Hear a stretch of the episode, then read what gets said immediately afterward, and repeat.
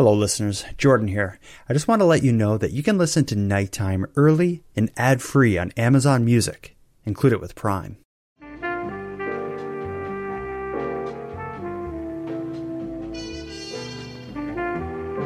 You are tuned to the Nighttime Podcast, focused on the fringe of Canada. Hello, listeners. I got something special for you in this episode. Well, at least it's very special to me. I invited my best friend Randy to join me in a discussion and give a bit of an update about the first story I've covered here on Nighttime. In fact, Nighttime originally began as a venue to share this story. But then I kept making episodes, and five or six years passed, and here we are. So if you're new to the show, this story may be new to you as the original episodes have long since been removed from the feed. But I've often wanted to find a way to represent the story. That's what's about to happen. So let's get into it. Tonight, in this episode of Nighttime, my pal Randy and I will be discussing my grandparents' UFO sighting and my investigation into it. Randy Stonewall, you're back for another one, and this is a this is a, a perfect one for you because it's a it's a local story. It's a local story and uh, Yeah, some familiar folks involved as well. yeah. For people who are longtime listeners of the show, this isn't a new story Yeah. because this story was the first story I ever covered on the show, but it was also like in a roundabout way I started this show so I would have a place to share this story. The story, yeah, I remember. I guess let's talk about about the people involved first. Uh, Yeah. this story centers around my grandparents, uh, Yes, affectionately known as Nani Teresa and Papa Eddie. Papa Eddie. Yeah. I think you've met them both multiple times. Oh, lots of times growing up, and uh, even when I lived in Toronto, um, you know, I would I would uh, actually go visit your mom when she lived there quite a bit, and they would be in town, you know, sometimes. So My grand, yeah, you know the grandparents right For, Yeah. I, I remember one thanksgiving that was the case yeah. Um, and and Yeah. like understanding to this story, I've I often when people ask me about it or when I talk about it, I often say like you really need to understand Nani Teresa and Papa Eddie to understand the story because their personalities are such an important part of it. oh yeah let me tell you it this way is my whole life there's always been this story that would come up but never be discussed. And the story was that my grandfather and grandmother in 1986 had an encounter with a UFO ufo and the way it would come up is i don't know there would be uh, an ad on tv for like an upcoming movie like independence day in theaters. My grandfather would be like i saw one of those things in 1986 and my grandmother would be like shut up eddie no one wants to hear about that and that's like as far as it would go then you know and then uh, i don't know the tv show x files got big so people would be like didn't you see a ufo papa and he'd be like i did and the astronomers wouldn't take me seriously. And my grandmother would say, Shut up, Eddie. No one wants to hear about it. And and that was really as as far as it went. But here's the important part to know is that my grandfather is like you could say he's a nut and you wouldn't be uh, you wouldn't be way off if if UFO if a UFO piloted by an alien came down to earth showing themselves to someone like Papa Eddie would be a real safe bet because crazy stuff forever happens to Papa Eddie. He he has uh, when he was a kid across the street his uh, was another young boy. Him and my papa became good friends, of course, growing up. And that boy's parents at the time when my grandfather was growing up, they worked on Oak Island as treasure hunters. Uh, their last name is Chappell, and they often come up on the TV show, The Curse of Oak Island. My Yeah. grandfather's like good friend's dad would like spend the summers on Oak Island doing treasure hunting. Throughout life, my grandfather forever talked about Oak Island. Same thing goes with like you know spies and satellites, and he, he was just into like all that weird kind of stuff. He had, um, I remember in his car, he had like you know, most people have a radio, an AM, FM radio. My grandfather had a, all these other ones. He had like a shortwave and a CB radio, and we would be like driving around Sydney, and he would just pick up the CB radio, which was like I don't know, like a chat line before the internet, and he could just call people on it. And they all use code names and code words and stuff to to chat. So that was like Yeah, like a ham radio. yeah, he had a ham. I think a CB and a ham, maybe two different things. But he Oh my god. he yeah he had all that in his in his uh in his car. He he collects uh collected like I think when he grew up he um grew up his family owned a scrapyard. So he was really into scrap metals. He would go um we go uh, my dad worked shift work, so I was often left with my grandparents. And me and my grandfather, Papa Eddie, we just roam around Sydney with his dog. And he knew everybody in Sydney. He'd stop at every store and chat with the people. But as we were walking, he kind of taught me to always look at the curb. So as we walked, we looked at the curb for anything a coin, a bill, or a little piece of metal. And whatever he found, he picked it up because he could identify the metals. He'd be like, oh, yeah, there's a you know, there's a bit of copper on this. He'd put it in his pocket, and oh, this is you know this kind of thing, and he'd put it in his pocket. And then when he got home in Mhm. his basement, he had like all like all these piles of different metals that he would he'd squish them down and melt them down and sell them and I don't Yeah. know. Anyway, he's so he's just a that was the kind of guy he was. Um, Yeah. not if you're ta- if you're talking about someone experiencing some far out thing, he wouldn't be the most believable guy. My grandmother, however, Nani Teresa, is um, the most down to earth Yeah. person you could ever meet. If she said something happened, sure. you would It happened. you would never question it. She would never No. exaggerate where my granddad like only exaggerates she would she would never be dishonest all she cares No. about is like doing the right thing for her family where my Yep. granddad is you know he believes that the challenger spaceship was shot down by aliens and it's a cover up and you know like that sort of thing Oh my god.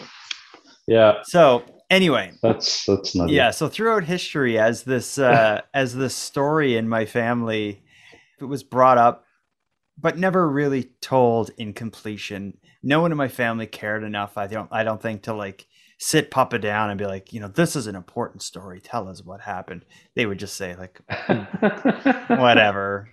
Um now you cut ahead into the future i don't know 20 years to uh, i don't know a year before i launched my podcast so about 2015 uh yeah. Mrs. Nighttime and I, whenever we would go home to Cape Breton, we would stop at Nani and Puppy's every time for like supper. My grandmother's a great cook, so she'd make like Mhm. spaghetti or pasta or something. She she was a nutritionist before she retired, so she like it's just yeah, she's an amazing cook, cooking stuff from scratch. Yes. Yeah. You've had I've had I've had her meatball soup, was it? Yeah. Or ravioli meatball or- soup was like her specialty.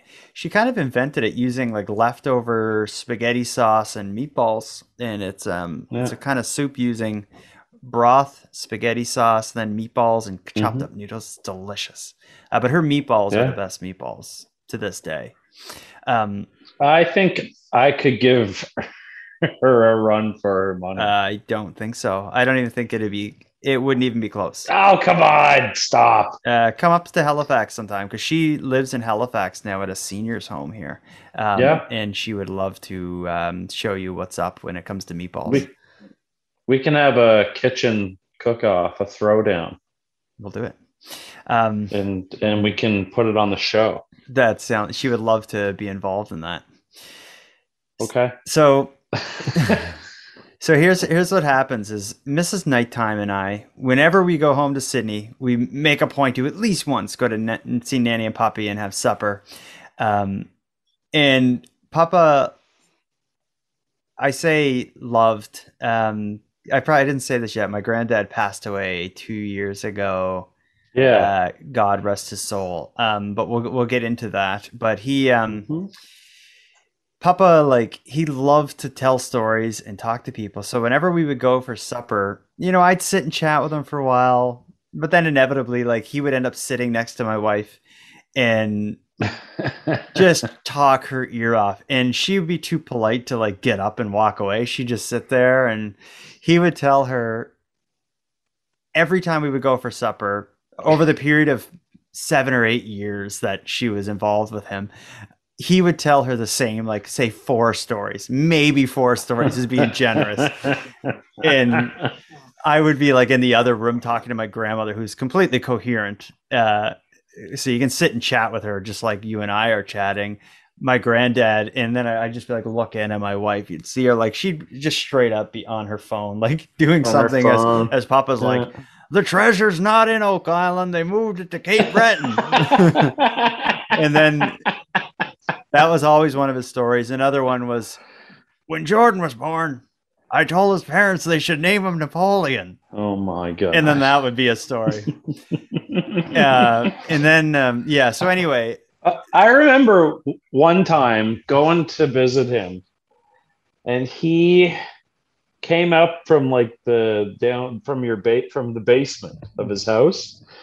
We were talking to your grandmother in the kitchen, and he came out of nowhere, and he's like, he goes up to you, and he's like, "This guy right here," and he points at you, and he's like, "He's gonna shave his head." I'm like, I'm like what? what? Do you remember that, Jordan? yeah, I do. Um, he would he would say uh, he had like these these few things that he would always say, but he loved. What was weird is like as he got older and he kind of he didn't have Alzheimer's, but he just got kind of wacky. But he always had a sense of humor, and you could mess with him. Like I'd call him, yeah. and he could hardly even hear me because it's like my hearing aid and this and that and I but I could just screw with him on the phone and I would like I would Yeah. call him and what I would say is something like uh, something great happened, puppy. I just had the opportunity to invest in the search in Oak Island. I'm I'm giving them five thousand dollars, and if they find something, they're going to give me like my money back. And he would get like all bent out of shape about like you're wasting your money. Um, that happened a lot, and, but it, then eventually he'd realize I was joking, and it's like you could kind of mess with him even though he was like out of it. But Yeah. anyway, so let's go. let's get back in time to 2015 ish before I launched the show Yep. we're at supper at my granddad's. Um, my oldest son was like two at the time, so he was there. So it's like it's like me and my grandmother and my baby, then baby, in the kitchen, like talking like the adults, because puppy can't be involved in like the adult conversation. And No, my no, wife, no. Uh, Mrs. Nighttime, and Papa are like on the couch, probably talking about Oak Island or something. Anyway, we we do our thing. We have supper. We leave. And on the drive home, my wife is like, um, every time I've been with your granddad, he told me the same like four stories, but tonight he told me like a new story that's completely crazy. And I was like, what story did he tell you? Apparently, him and your grandmother saw a UFO and it like messed with their car. And I was like shocked because no one had ever heard the story. I'm like, wait, what did he say about it? And she's like, oh, he told me the whole story. Like he was going on and on and on and on about it. And I've always been Wow. interested in the story, but whenever I asked him, he would always tell me like your grandmother doesn't want me talking about it or something like I'll tell you later, you know. So I didn't really pry, but this is the first time like anyone got the whole story. So I was I told Yeah. her I was like, "Tell me what happened." Like what was the story? And she's like, "Oh, I wasn't really listening." so uh, I I made it a point where like tomorrow we were in town for like three days or something. So I'm like I'm going back tomorrow and I'm gonna find a way to get this story out of him. Uh, so I was all fired up. So the next day, the ne- uh, the next day I went back to his house and normally I wouldn't go see them twice, but I went with like the mission to do this. And we're having supper and uh, I was telling him I sat on the couch with him and I'm like, "Oh, puppy, I've been," and I just made up this story. I'm like, "I've been reading a book about the Shag Harbor UFO event in you know Shag Harbor, Nova Scotia. Do you know that story?" And he's like, "Yeah, yeah."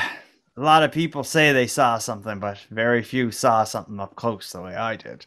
And, and I was like, I was like, Papa, like, why don't you tell me the story? I'd love to talk to you about it. You've never told me the story. And I think what he said was, I'll tell you after supper. Uh, and Yeah.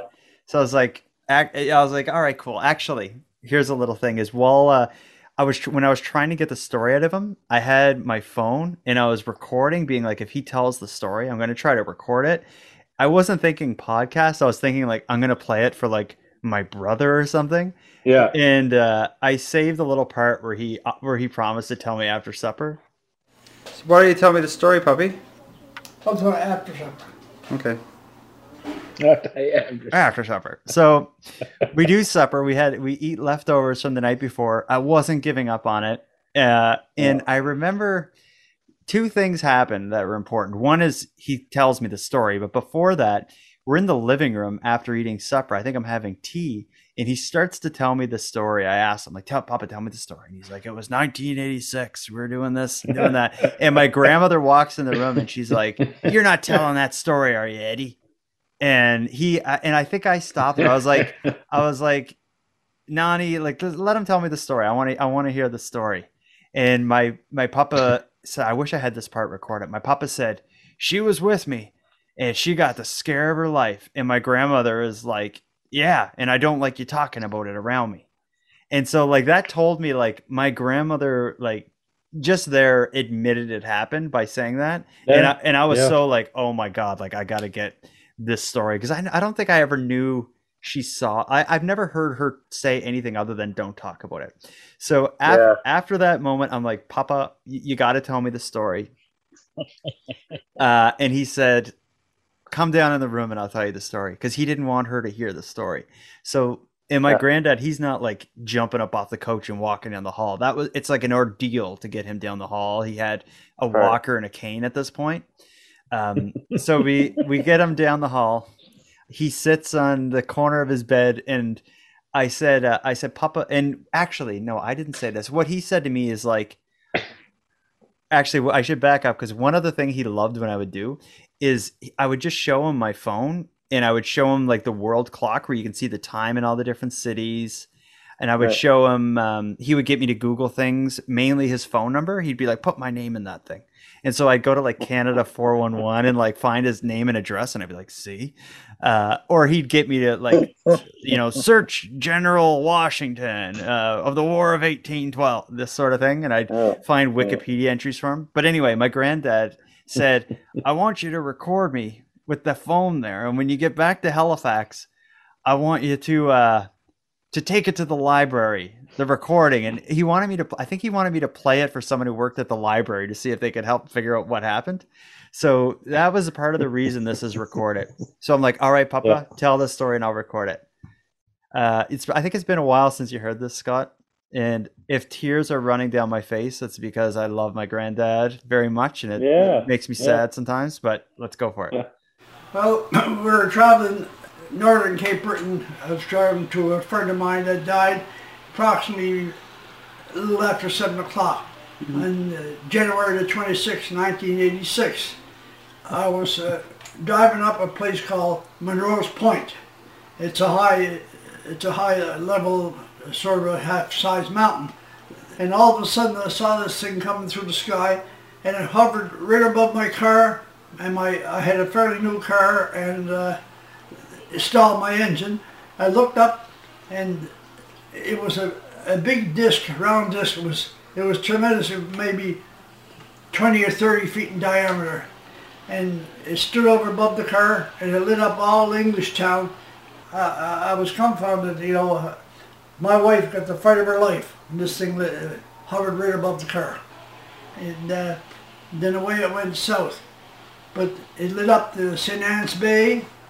I could make out the houses over in Englishtown, and it was right above the water. And uh, English Town is, is uh, on the Cabot Trail, but I was on the west side of the Cabot Trail.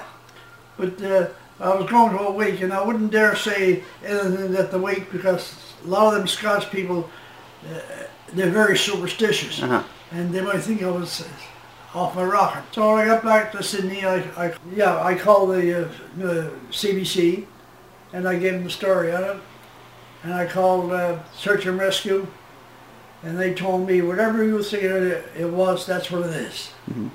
In other words, they didn't they didn't want to admit that UFOs were in the area.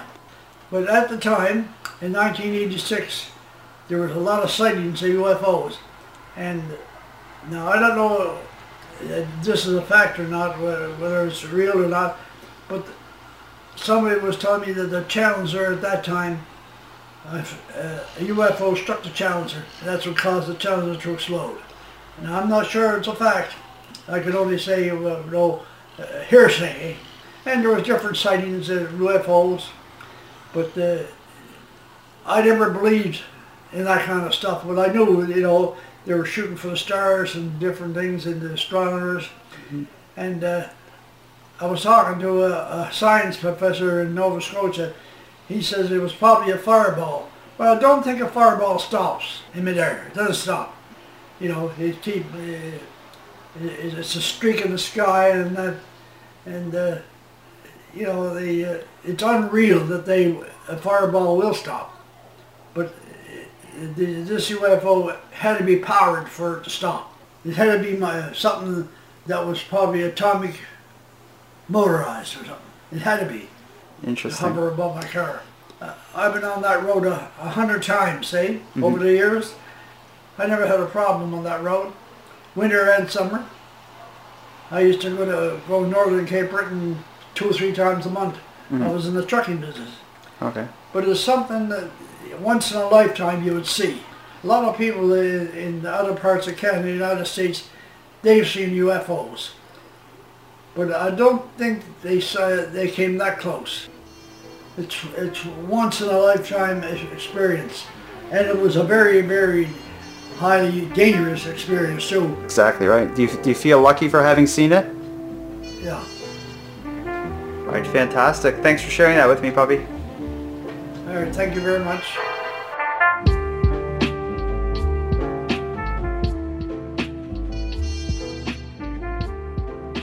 I didn't say this, but when I did that recording, I think he was like 88, 89. Like he's he is old, but he um when he tells the story, he was like he was right to it, so passionate telling. He was pumped to be telling the story, and um, so we won't get into yet what we think it was or what it may have been, but I'll tell you what I did. Is I told him I said, Papa, I'm going to take this recording Yeah. back to Halifax, and I'll see what I can figure out for you. And he's like, Yes, that's they told me it was a fireball, and I don't believe them.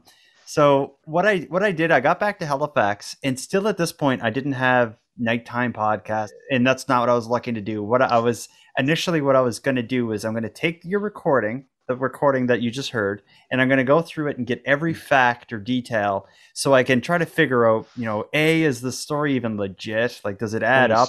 And if so, what could it have been? So I went through and I th- saw things like he said the date. I don't know, January 21st, 86, I think is what he said.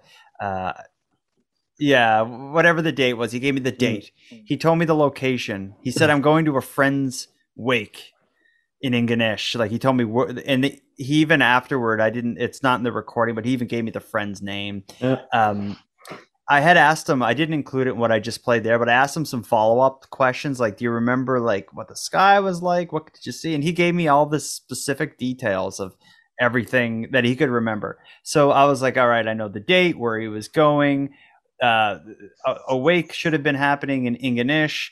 Um, this is what he thought the weather was like. You know, this is what direction he would have been looking because he describes it like where he saw it.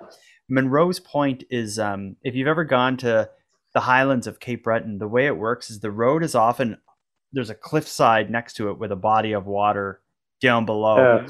Uh, Bay St. Anne, I think it's called. So where Monroe's Point Yeah. is, Puppy would have been high up off the water on on a highway with a cliff leading down to the to the bay. On the other side of the water Yeah. is Englishtown, which is like a small town. So Papa described like I'm going here. It came above me, stopped my car. It passed over the water and then went up over Englishtown and lit up Englishtown as it was leaving. So I, I knew what direction this thing would have been traveling and roughly when. So anyway, um, I got to Halifax and I'm like, how do I research stuff from back then? Sure. The easiest one was going to be the um, the wake. So I'm like, if I can get into old newspapers, I can find a obituary for his friend, and an obituary is going to say the wake. Uh, so I so I went to the public archives, which is a spot in Halifax that archives old Yeah. newspapers and documents Oh, wow. um, I went to the through the Cape Breton Post for like the you know, four or five days or a week or whatever before, just trying to find the obituary for this guy. Sure enough, I found it. Uh, checked out just like Papa said. The obituary Yep. was like, not the obituary. The the wake was the night, like it was like an evening obituary, uh, an evening wake at like was it like eight o'clock or something. I'm bag on the details Yeah. now because this was five years ago. I did this, um, but right like it was right where and when Papa said. I looked up uh, the weather data. You can find online old weather data. It was exactly how he said, where he described being in Monroe's, Monroe's Point, and he described like the way it looked Right. going over the water and over Englishtown. I went on Google Maps and I looked at when you're in Monroe's Point, what's your view like from the road? No. And it was like exactly the way he described it. And Monroe's Point is I couldn't even find initially I couldn't even find where that is because it's not even it's Yeah. not like a town or anything. It it like it may have been back when Papa Papa used to be um like a delivery driver for trucks like in like the 40s or something. So maybe it was back then, but it's like on Google Maps it, it, Monroe's Point like it wasn't even there. But then when I found out where it what where it should be and put drop my cursor there and looked around on Google Maps, it's exactly how he described it. Like and Yeah. what I was doing is as I was talking to uh, as I was researching it, I was calling him just to have something to talk with him, talk to him about other than Oak Island. I'd call him and just talk to him about my research and get mo- and I would like kind of confirm details and ask follow-up questions yeah. and every single sure. time he talked about it, it was the exact same story. No BS. date, I saw it this way, and his story was Right. completely solid every single time.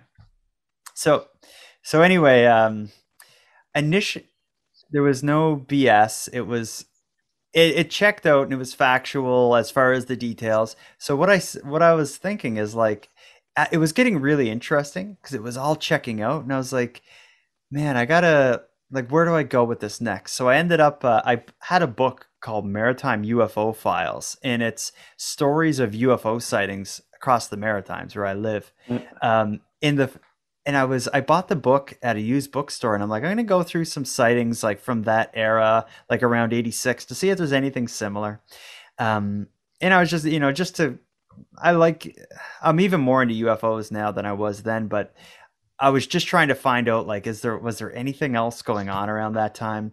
I didn't really Yeah, find any other yeah. sightings that matched, but Yeah, the front page of this book was like you know um where they would say like you know to my daughter you know that's Okay. like the, the author would do something like that in this case the author Sure. said like if you want to discuss sightings or if you've had a sighting you can contact me at and he had his email Yeah. address so i'm like like ah, what the hell i'm going to email this guy so i emailed him and told him what i was doing and i was like i'd love some help you know just trying to figure out what my grandparents may have seen uh, and this guy writes me back. His name is Oh don ledger. he's now a friend of mine but he's like i'll Yeah. come over. I'll bring you know give me the dates. I'll bring all the uh, maps of what would have been in satellites at the time that were in the sky. And he- this guy is a, a retired pilot. So he had all these maps of um, where planes would have been traveling that night. So he came over to my house and he's like a ufo a well-known ufo researcher in canada. He's one of the main guys for shag harbor.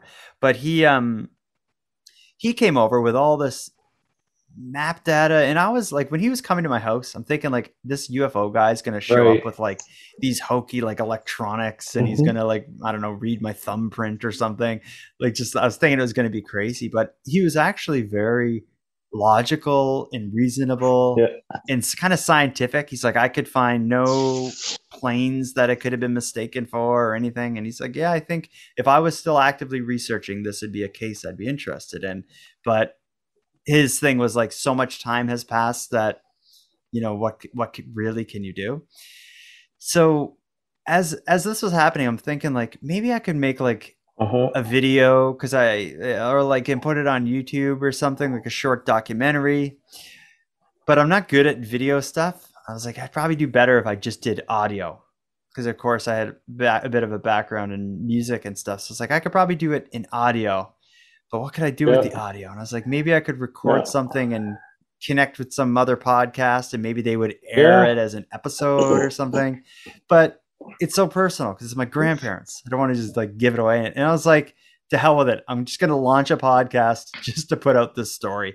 Yeah. And that that was how I did my first episode of, and I called it the nighttime podcast because I was doing this work with my researching the event and stuff Yeah. in the nighttime. So I I literally like sat down on, with a Yeah. keyboard, made a little bit of music, Yes. and told the story of researching my granddad's sighting. Um, that was my first episode. It's no longer available on my feed now because it's Oh. very rough compared to what I do now. But at the time, podcasts were rougher, so it wasn't as big of a deal. Yeah. And not good. many people in Canada even had podcasts. So um, CB- CBC did a story about it, and it just uh, it took off right away. I released that episode. I released that Yeah. episode, and I had like I don't know. Within a couple days, I had like five or ten thousand downloads, which for a new podcast is like a really like you're off. You're hit the ground running if you got that. Um, but what it did was it made my granddad really happy to have the story out there. But here's where it really gets interesting Fucking love it. everyone in my family was like listening and hearing the story now and they were interested so they were asking him about it and he was loving that but it was like forcing my grandmother to talk about it and that's when it really got interesting because still papa it's like i don't know is he exaggerating a big light above his car what it could it be my grandmother when she started to like i would say nani did you read uh the thing in the newspaper because her local newspaper, the Cape Breton Post, had a big story. I was like, Nani, did you read the newspaper? You're in there. And yeah. She was like, Oh, I hope people don't think we're crazy. Yeah. And, and I was like, Well, and I was thinking, like, I, I want to get my Nani to tell me the story. Maybe I can do a follow up episode. Um, and it worked. So that that ended up being like the third, the second or third episode of my podcast was the follow up my Nani, but this one uh, i'll play this for you as well but this is um so the context of this is papa told the story i released my episode the newspaper, in newspaper. cape breton covered it my granddad bought a whole bunch of copies of the newspaper and he was walking around the seniors home they lived in because they lived together in a seniors home and he was given his newspaper being like Amazing. "Well, I saw a UFO and it's in there, you know. Um, so in his photo, I think it was a photo of him and her on like the second or third page or something. I have it in my closet somewhere, but it was out there. My grandmother had to face it. And the way I got the story out of her, I was just talking to her about something else. And I was like, you should tell me the story, Nani. Like we can do a, I'll put you on my podcast. And she would, you know, she always find a reason not to do it. And then one day she was on the phone with me, like eh, again, like two weeks after I released the episode. And at the, you, the call or the recording I'll play starts with us like getting off the phone, like she's saying goodbye. And then I'm like, just tell me the story, Nani. And she goes on and tells. And what's interesting about her account is it's more like, again, she's talking about the psychological effect rather than the physical effect, where Papa describes like this disc shaped ball of light comes above the car, stalls the engine. You know, I'm looking up at the light, and, you know, my car wouldn't start. Nani is talking not so much about what she saw and what happened with the car. She's talking about how she felt, which is a, a cool contrast to Papa's story. Here's how Nani Teresa describes it. I love this recording. Yeah. Okay, dear.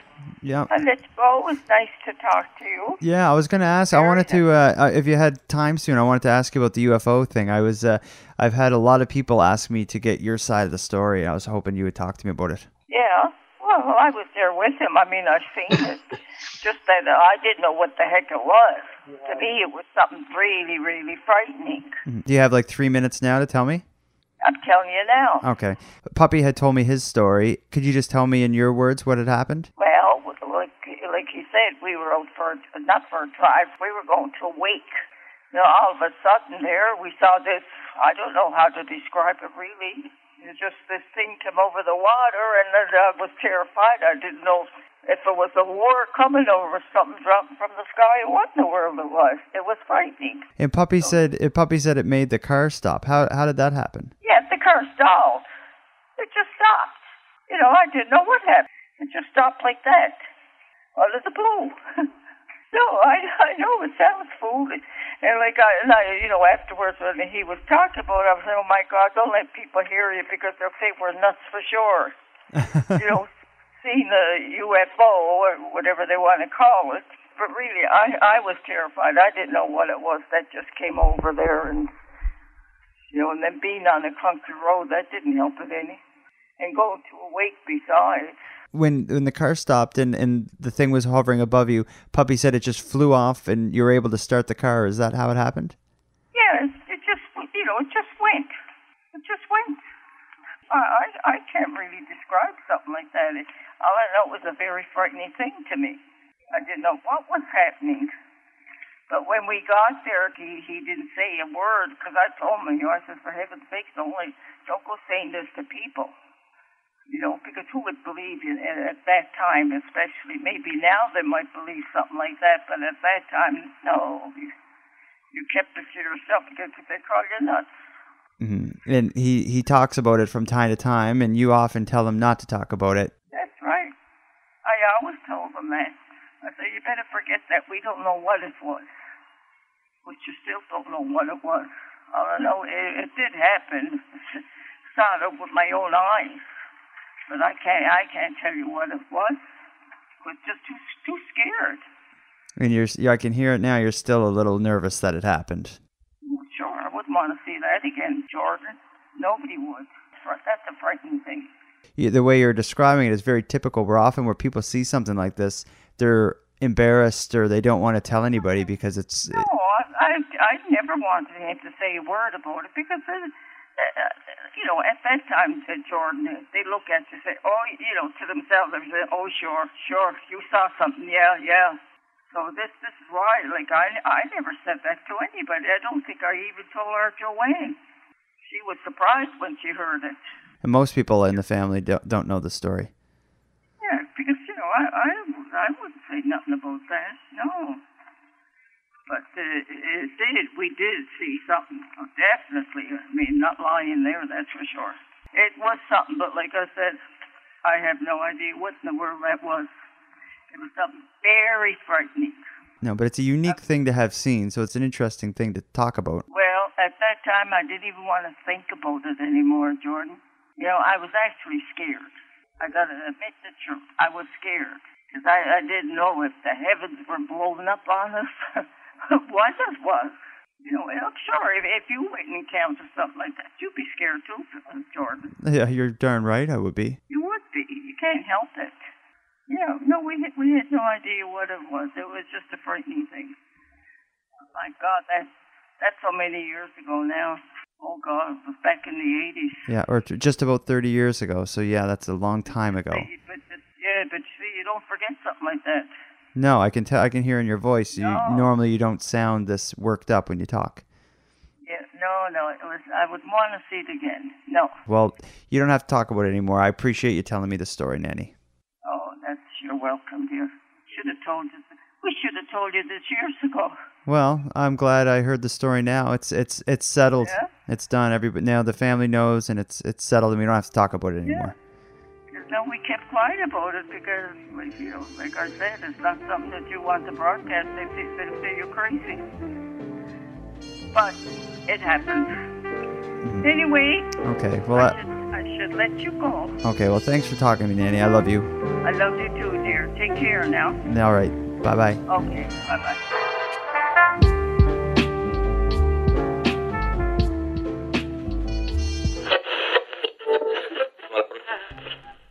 Sorry to interrupt the episode like this, but I want to take a moment and tell you about something I just posted to the Nighttime Premium feed.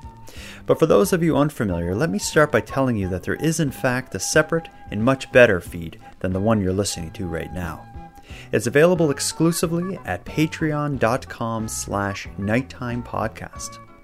The premium feed costs just a little bit more than a candy bar, but it's much more satisfying than some chocolate and nuts could ever be. First, the premium feed helps fund the creation of the show, so if you enjoy nighttime, you have the patron subscribers to thank. Secondly, the premium feed is far less annoying. Since it's listener funded, there's no ads like this or any of the others you've heard. And lastly, but most importantly, the premium feed includes exclusive episodes that you won't find here on the free feed. Shortly after the release of this episode, I'm going to be releasing the two original episodes of Nighttime that tell the story you're hearing now. But if you plan to listen, I'll warn you, those episodes are rough. But I suppose it shows that I've gotten much better at this. So if you're interested in the Nighttime Premium feed, visit patreon.com slash nighttime podcast. And as an added bonus, all annual subscribers of the premium feed will receive a free nighttime welcome swag pack. Again, you can get yours at p-a-t-r-e-o-n dot com slash nighttime podcast.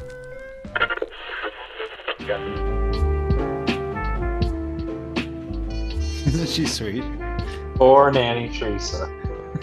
so scared So- of the UFO. Yeah, my God. But what do you think? Like, you know her. How credible is is it to hear her tell it like that? Very credible.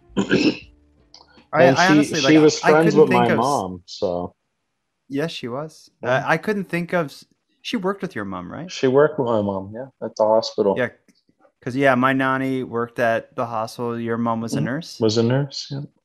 Wow, that's yeah. I remember my nanny always would ask about you because she knew your mom. Yeah. And your dad. Your papa knew your dad from the suit store. Papa knew everybody in Sydney who had like a regular job. He's like, oh, that's the guy who does. He's the Suits. cashier at Sobeys. Yeah. Um, but when I think of like if if you like with a gun to my head, you're like, name three people who are the most credible people on earth. I'd be like, um, my grandmother. Yeah. yeah. like she would be one. I I have I could never imagine her even telling a joke. yeah. Like it, like that wouldn't even be something she would do. It's it's she's she's straight as an arrow. Where where Papa is the opposite of that. Papa would be like, you know, if he told me that he ran he went to the mall or he went to the grocery store to get milk and he encountered a time traveler i'd be like of course you did bubba but having my grandmother there it changes the context of it completely um Agreed. so in Papa's last years, so this was recorded, those two interviews and those episodes were from 2015 ish. Papa's last, it's probably three or four years on this planet were preoccupied with UFOs. It was all he wanted to talk about Yeah. was his UFO experience. I would say he'd call me and he would be like, Oak Island, blah, blah, blah.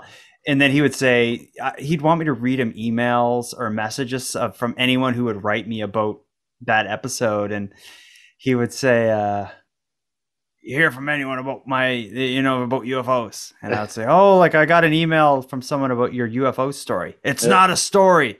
He would always correct me. It's not a story.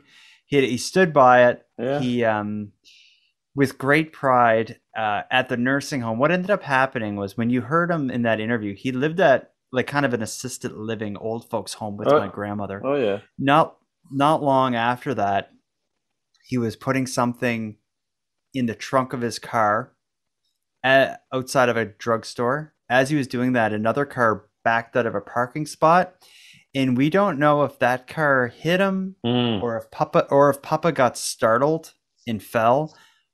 Something happened and it ends with Papa landing on the ground and having a broken hip. Oh Um, man, I remember that. Yeah.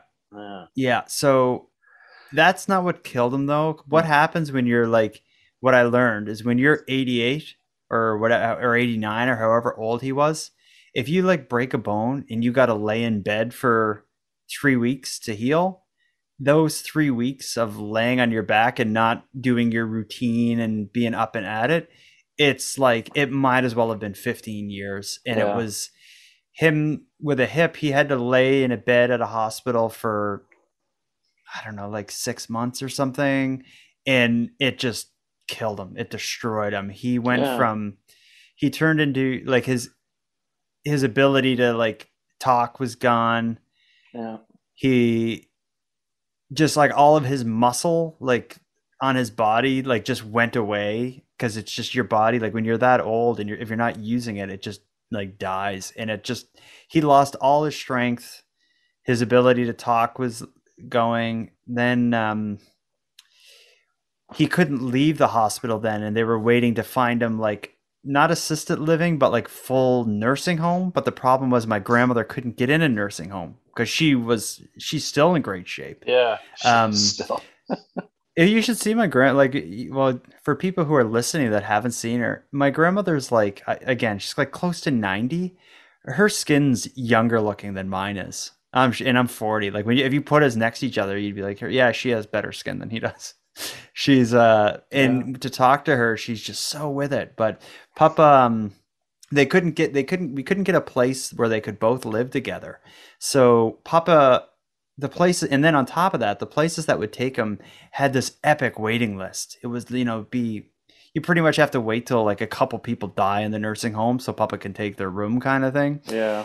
meanwhile he's just sitting in a hospital bed with like in in a room with like two other people it just said it was just so horrible to go see Yeah. him like that but it got to the point very quickly where i would go in and i could tell like sometimes i go see him and he'd have no idea who i was Sure. um, but what I did was I put a bunch of episodes of the podcast on an MP3 player, Yeah. and he would just sit there listen to them over and over again. Uh, especially the one about his story, he like loved listening to it. But um, right until the end, every time I talked to him, he'd ask about it. What are people saying? What's going on in Oak Island? Don't invest. But um, then finally, like it's, it's hard to be sad when like a 92 year old dies yeah. but he was 92 when uh when he um When you pass. met his end when he passed but it's it's hard to be like sad about someone that No. old but uh No.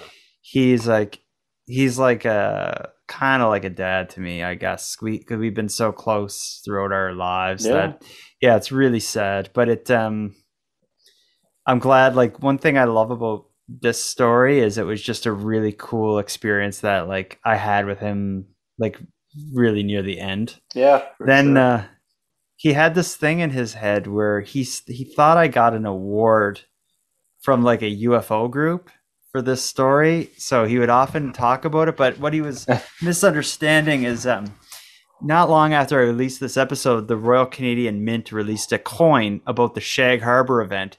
He thought it was and he must have saw an ad or something. He thought the coin was about his was an award about his UFO story for me. so, and again, he's in like a, a hospital, like, and at the end, so I'm like, yeah, I'm really proud of that award, puppy. Um, but uh, here's the last kind of update, and this is probably how we'll end this. Is um, I often said like, I'll never say this while he's alive, but he's passed now, so I'm put it out there. Is um, while I was doing the episodes, uh, everything was checking out, but he was off slightly by the day. I th- uh, let's say he says January 26th. The wake was actually on January 24th, and that didn't change much because the weather was just like he said on January 24th as well. And I was like, ah, he's off by two days, but everything else checks out. So you know, I'm going to give him uh, two days because he's Two you know talking about something that happened 30 years ago. But that two days becomes super important. Um, where he is, where he sees this again, is the Highlands of Cape Breton. Um, the sky is very like it's very dark there. There's not street lights, so it's the kind of place where you look up, you'll see every star. Yeah. Anyway, um, after I released the second episode with my grandmother, I got an email from somebody who is a uh, like a hobbyist astronomer from Newfoundland, Okay. uh, which- the province next door to Nova Scotia or across the pond from Nova Scotia. Yeah. he he said um he's like yeah i was uh listening to the episode with your grandparents. I was really like you know interested. So i i went through my archives to see if i could find anything through that day. And he's like i found something that i think you know you maybe you may want to see. And he sent me like um a little snippet from it wasn't like a newspaper or anything it was some kind of like astronomical astrological kind of newsletter where people would like document like comets and shooting stars and you know where they're seen and how long they were lit up for.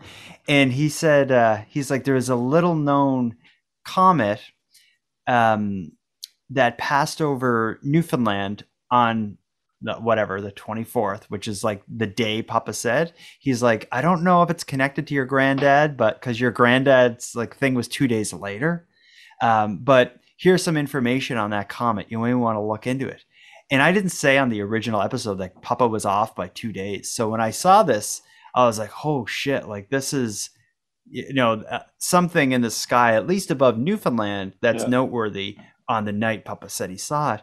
Then when I started looking at this particular comet, it's called uh, Howley's Comet, H O W L I E S Comet Mhm. not to be like confused with like Halley's comet, which is like a more more known. This is like Howley's different comet. Uh, when I started looking into its path and where it was seen, it traveled directly over the part of Cape Breton Monroe's Point. that yeah it would have tra- like the line you would draw like where it would be most visible it was right over that area it went across the sky across over cape breton over the atlantic ocean over newfoundland and it would have been most i I guess the way the path went it would have been like seen well where papa was in that area and then in certain parts of newfoundland Right. um, but when I saw that, when I looked at the time the comet occurred, it was right when Papa said this fireball happened.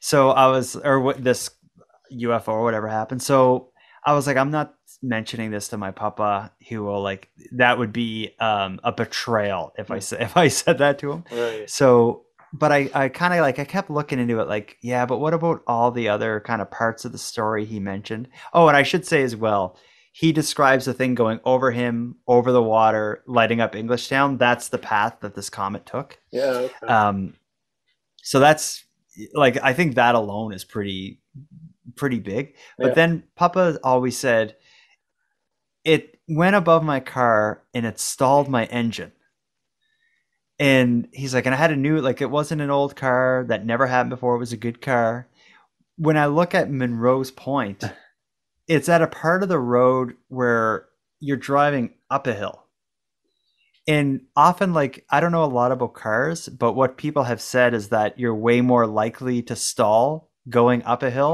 yeah. especially if you like lay off on the gas Sure. so what I suspect could have happened is Papa driving a, up a hill, really like putting a lot of pressure on the engine by driving up a hill. right. As a comet passes, maybe he loosens up on the gas and the car just stalls. Yeah, and it's the winter time too, right? It, there could have been icy, or it could have January, You know, yeah, yeah, but it's like the motor, the engine, or something. In January in the Highlands of Cape Breton. It's going to be damn cold. Yes. yeah, Um, very. but and and he's right on the water there. It's it's like so. I'm not saying that's what it was. I mentioned that to my uncle, who was really interested in the story. My uncle doesn't think that's what it is, but I think like if you're choosing between um, intelligently controlled or powered object in the sky or the comet that traveled across the sky like that night um yeah it's i, I don't know it's whatever it was whether it was the comet or something else it, it left a huge impact on my grandparents both in terms of like grand papa eddie like he he lived his life thinking he saw aliens my grandmother to this day is still upset and agitated by the story so i think there's it's that meaningful Yeah. whatever it is i wouldn't have told i wouldn't have brought up the How- How- howley's comet with papa alive because I, I know he wouldn't i wouldn't even want to tell him that because No. that's a little deflating but. That's uh that's kind of how what came of it in the end Yeah. It, it, it was a comet. Dang. is that what you think I hope not. Um, probably. you want it to be aliens Uh, uh, yeah. No, I'd like to think it was an alien starship that passed over Papa Eddie's Studebaker or whatever the heck he's driving. he always had nice cars. yeah, Um, full of radios and stuff. full of radios. Yeah, and it just yeah, Yeah, it's a nice story though, and um, yeah. he. I wish if if he was alive, I, I would open up like the call-in lines, and pop, I'm sure he would call in and tell us exactly what it was. Yeah. Yeah, but uh, He would. I'm trying to think of what else. Um, only other things that are notable is like I was trying to figure out. Papa had told me that when he was reporting at the places, he got a call from an astronomer at a like an astronomy professor at a university, and he's like, he's the only guy who took me seriously. And I kept saying like, what's the guy's name, Puppy? What university? I was dying to find this guy because it seemed like Papa got a couple calls back and forth with this guy, and that Sure. and it was this guy who said it's a fireball. I had never heard of a fireball, but I asked Don Ledger, the UFO guy that had come over, Yeah, and a fireball is like an, another name for a comet, sure. Which Mhm. is again what kind of like it pointed to for me. So I think they may have been right. Oh yeah, Maybe maybe that guy knew about Howley's comet. yeah. I think so. Well, yeah, but anyway, um, I'm glad you talked this one out with me because I've been like that episode's been off the feed forever. Yeah. And I wanted to like bring that story back, so I think this was the way to do it. yeah, yeah. It was a great episode. Well, Randy, cheers to that. Cheers, man.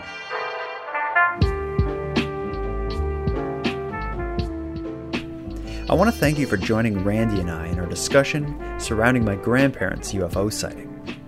It probably goes without saying, but my grandparents are really important to me.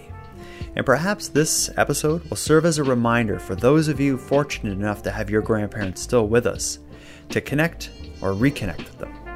They and their stories aren't always there for us. And with that, I'll wrap up this episode of Nighttime. But before we part, I'm going to give some thanks. A big thank you to Randy, again, for spending his evening with me and with the listeners of Nighttime. A big thank you to Monty Data for contributing the music in this episode. It's a piece called Noir Tokyo. And lastly, a massive thank you to everyone who listens, as without your support, Nighttime would be as pointless as it would be impossible. But with that said, keeping the show alive is and has always been an uphill battle. So if you want to help take a bit of weight off the show's back, please listen on the premium feed. And with that said, let me thank the newest supporters of the show Ursula, Aaron, Sarah, and Ross. Thank you for your generous support. And for anyone else who'd like to support the show but can't do it financially, you can give me a big hand by simply sharing the episodes on social media and letting like minded friends know what we're doing here. If you want to give me some story ideas or some feedback on the show, you can get me at nighttimepodcast.com slash contact or on Facebook, Twitter, and Instagram, or of course on the Nighttime Podcast YouTube channel. So until next time, take care of each other, hug your loved ones tight, and let me know if you see anything weird. The Nighttime Podcast is written, hosted, and produced by Jordan Bonaparte. Copyright Jordan Bonaparte.